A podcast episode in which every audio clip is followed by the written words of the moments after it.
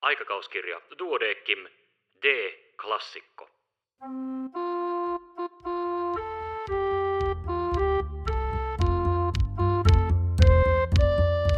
Tervetuloa mukaan, minun nimeni on Kari Hevossaari. Tässä podcastissa luen ääneen klassikkojuttuja aikakauskirjan 135-vuotisen historian varrelta. Joidenkin artikkeleiden kohdalla tiede ja maailman katsomus ovat jo muuttuneet, osa taas pätee edelleenkin. Tämänkertainen klasari on kirjoitettu vuonna 1970 ja sen takana on W.J. Kaipainen. Otsikko on Sir Alexander Flemingistä Matti Meikäläiseen eli antibioottien tie keksijän pöydältä lääkärin käyttöön. Tämän päivän lääkäripolvi on tottunut käyttämään suurta valikoimaa spesifisesti ja voimakkaasti vaikuttavia lääkeaineita, kuten antibiootteja, steroideja ja radioisotooppeja. Näiden runsas käyttö ja väärinkäyttö on niin jokapäiväistä ja tavanmukaista, että tuskin muistetaan kuluneen 30 vuotta siitä, kun näitä aineita ei edes ollut olemassa – Tuolloin kuumelomakkeen lääkesaraketta kaunisti enintään pari nimikettä, nekin useimmiten oireenmukaiseen hoitoon tarkoitettuja. Fleming julkaisi vuonna 1929 tiedot keksimästään penisilliinistä. Tämä oli aikaa, jolloin ryhmätyöskentelyn tehokkuutta ei vielä tunnettu. Niinpä Flemingistä näytti, että penisilliinistä ei koskaan kehity ainetta, jolla lääketieteessä tulisi olemaan mitään suurta merkitystä, vaikka hän sitä hartaasti toivoikin – Vasta 1940 onnistui oxfordilainen työryhmä Florin johdolla ja Chainin toimiessa pääkemistinä saamaan penisilliinin uuttamisen ja puhdistamisen sekä hiirikokeet siihen vaiheeseen, että Lancetissa voitiin julkaista vaatimaton tiedonanto Penicillin as a chemotherapeutic agent. Samaan aikaan elettiin Englannissa dramaattisia hetkiä – Kesäkuussa 1940 saksalaiset tekivät suuren hyökkäyksen Dunkerköötä Dunkirkia vastaan ja Englannin pelättiin tulevan valloitetuksi. Pelastaakseen ihmeellisen homeen Oxfordin työryhmän jäsenet kostuttivat ruskealla liuoksella taskujensa vuorit. Riitti, jos yksikin heistä jäisi henkiin, hänellä olisi riittävästi itiöitä, jotta uudet viljelmät voitaisiin panna alulle. Pasteur on sanonut, Sattuma suosii vain tehtävään valmistautuneita. Flemingin osuutta penisilliinin keksimisessä voidaan pitää vain sattumana, mutta totuus on, että itiöt eivät, kuten Fleming itse asian myöhemmin ilmaisi, suinkaan nousseet seisomaan agaragaarille ilmoittaakseen, kuulkaa, me tuotamme antibioottista ainetta. Edellä mainitut Fleming, Flory ja Chain saivat Nobelin palkinnon. Flory kutsuttiin Duodeckim-seuran kunniajäseneksi hänen käydessään esitelmöimässä Suomessa 1945. Sota-ajan vuoksi penisilliinin käyttöönotto tapahtui suhteellisen hitaasti. Sitä oli käytettävissä Suomessa vuonna 1945, jolloin kandidaattikurssimme tutustui siihen kirurgian klinikassa. Yleisempään käyttöön sen saivat vain virkalääkärit, jotka hoitivat sillä tippuria ja kuppatautia. Vielä vuonna 1948 oli allekirjoittaneen saatava kaupunginlääkäriltä lupa penisiliinin käyttöön kolmevuotiaan lapsen pneumonian hoidossa. Vaikka sulfonamidit olivat jo ennen penisilliiniä suorittaneet valtavan esiinmarssin, oli penisilliinin tulo medisiiniseen maailmaan kuitenkin kaikkein huomioita herättävin – Ihmelääkkeestä kirjoitettiin ja puhuttiin. Helsingissä pidettiin penisilliinisymposiumi, jossa kokoushuone oli ääriä myöten täynnä. Asiallisten esitelmien jälkeen saatiin kuulla lukuisia omakohtaisia kokemuksia. Ensimmäisen ryhmän muodostivat ne, jotka itse olivat jo ennen Oxfordin ryhmää todenneet homessienen ihmeitä tekevän terapeuttisen tehon. Toisilla taas oli kokemuksia penisilliinistä mitä merkillisimmissä oireyhtymissä – jo silloin voitiin aavistaa, että penisilliinia tultaisiin käyttämään valtavasti, oli sen käyttö sitten aiheellista tai ei. Sitä vaati jo suuri yleisökin. Rajoittavana tekijänä oli tuolloin kuitenkin se, ettei ollut käytettävissä suun kautta annettavaa valmistetta ja että ruiskehoito oli kotioloissa vaikeasti järjestettävissä.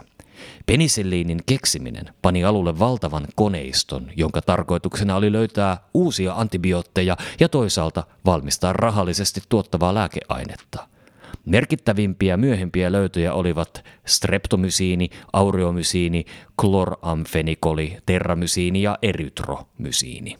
Elettiin yltäkylläisyydessä. Koska penisiliinin keksijät eivät hakeneet patenttia lääkkeelleen, saattoivat siitä hyötyä lukuisat kaupalliset piirit. Ihmelääkkeen avulla mainostettiin hammastahnaa, hiusvoiteita, silmävesiä, pastilleja ja kauneudenhoitoaineita.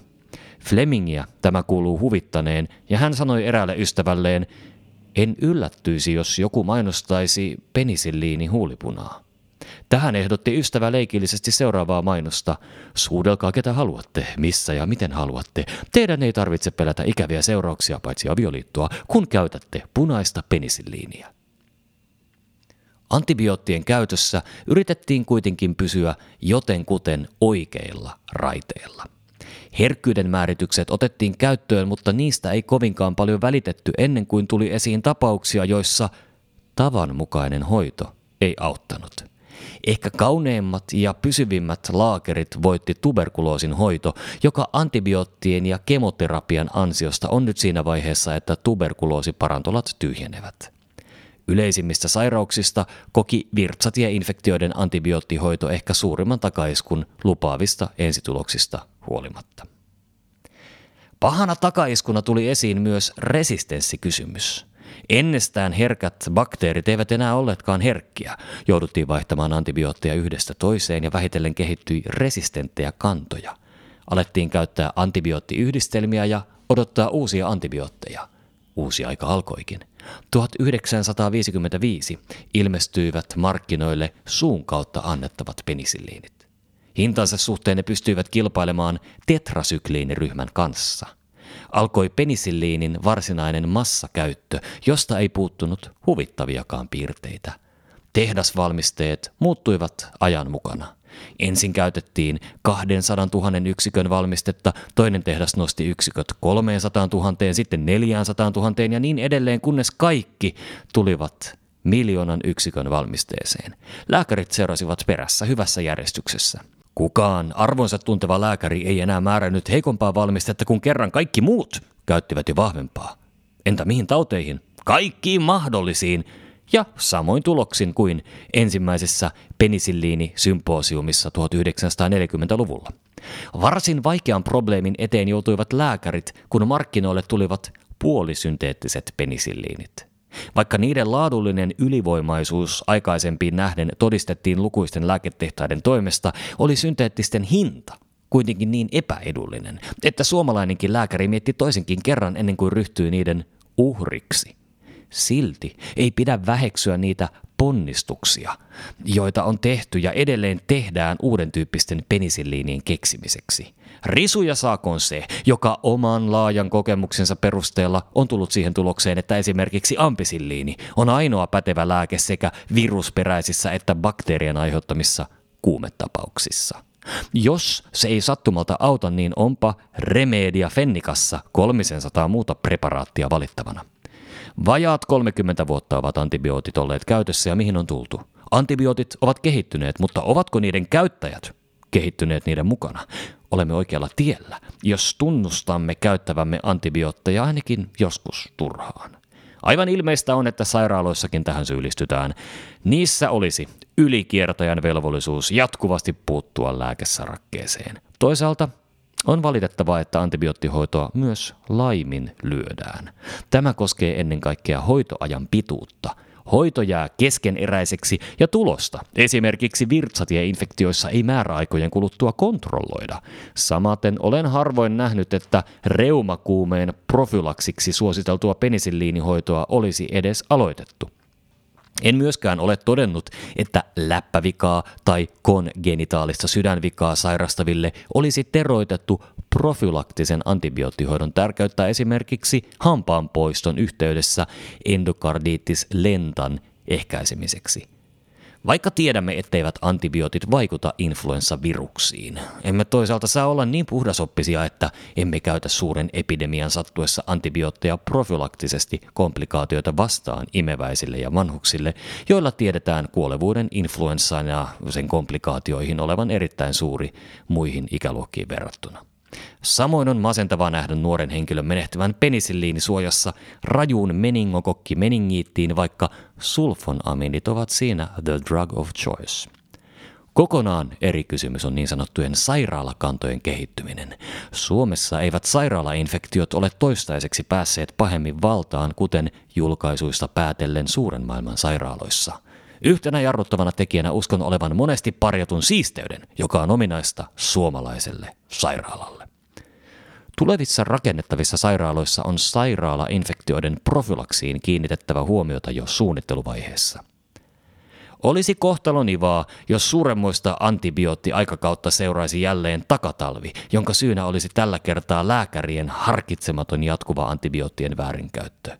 Yli 30 vuotta sitten toimineet lääkärit muistavat vielä varsin hyvin, miten avuttomina he seisoivat raivoavien infektioiden ja kulkutautien edessä. Takana oli juuri eletty ensimmäinen maailmansota, jossa tuhannet sotilaat kuolivat haavoittumisensa jälkeisiin septisiin tiloihin. Tämä oli muun muassa yksi syy, joka pakotti Florin tutkijaryhmän ponnistelemaan äärimmilleen tehokkaan antibiootin löytämiseksi uuden maailmansodan jo riehuessa. Heidän työnsä tulokset tulevat ehkä jäämään lääketieteen suurimmaksi keksinnöksi.